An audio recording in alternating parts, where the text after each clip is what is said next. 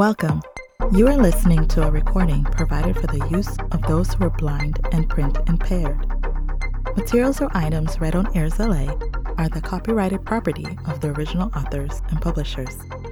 No unauthorized use or duplication is permitted. I'm Sandra. Welcome to this podcast of articles from Entrepreneur Magazine, a presentation from Airs LA.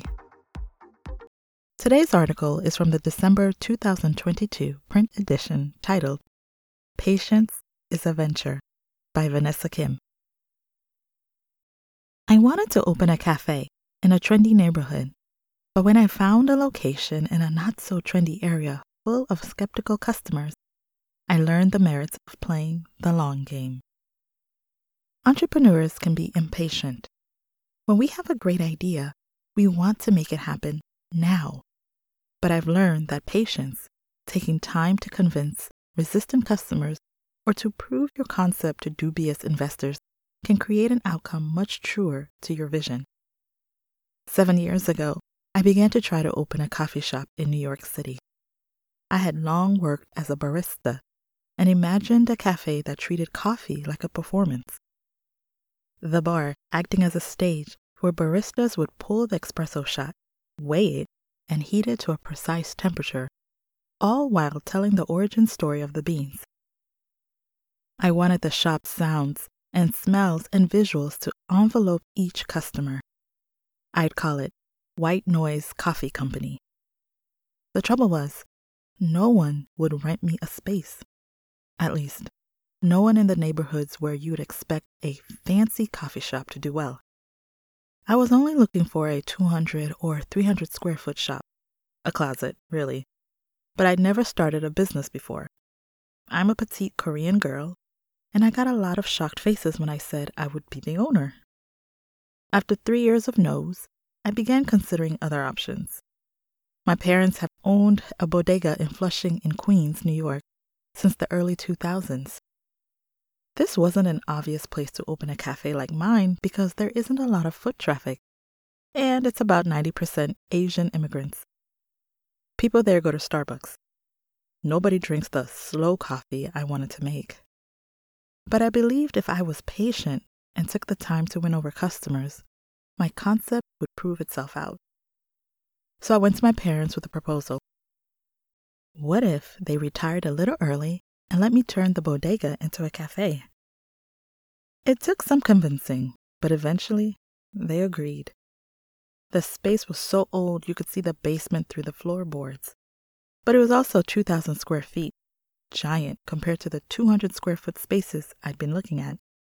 And the rent was a lot cheaper, so I had more budget to remodel. I made it my dream cafe, a showroom for my vision.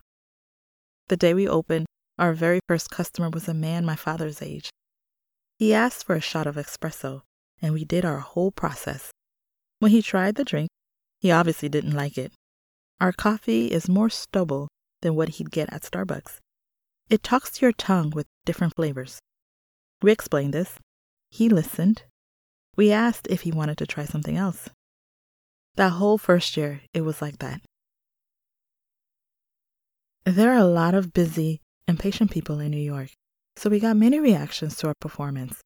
But over time, we learned to shorten our routine while still getting out the story.